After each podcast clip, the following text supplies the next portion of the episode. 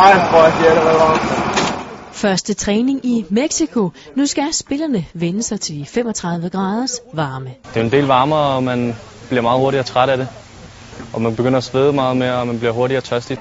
Vi vejer dem om morgenen, vi vejer dem før træning, vi vejer dem efter træning, sådan, så om der er nogen, der, der øh, slår afgørende ud der, så, øh, så, så kan vi rette, rette op på det, og vi har nogle væs- væskeregler, vi også øh, sørger for at have. Træningslejren og de to første VM-kampe foregår i 1600 meters højde. Den tynde luft påvirker både spillerne og bolden. Jeg synes, bolden er meget svær. Den hopper og danser, og hvis man sparker højt, så dykker den meget hurtigt og dør i luften, så det var meget godt at lige ud på det.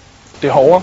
Øh, det, man bliver hurtigere træt på grund af varmen og på grund af luften er, luften er tyndere. Og så er det lidt sværere med bolden. Bolden den er hurtigere, og den dykker lidt, lidt mere, når man sparker den højt op i luften og sådan noget. Øh, I forhold til den tynde luft, så, øh, så har vi allerede nu fået lov til at mærke den i forhold til nogle, nogle stigningsløb og komme helt op og ringe, og, og der er nogen, som der, der slår voldsomt ud på deres spillerne, og der er andre, som, som ikke har så store problemer.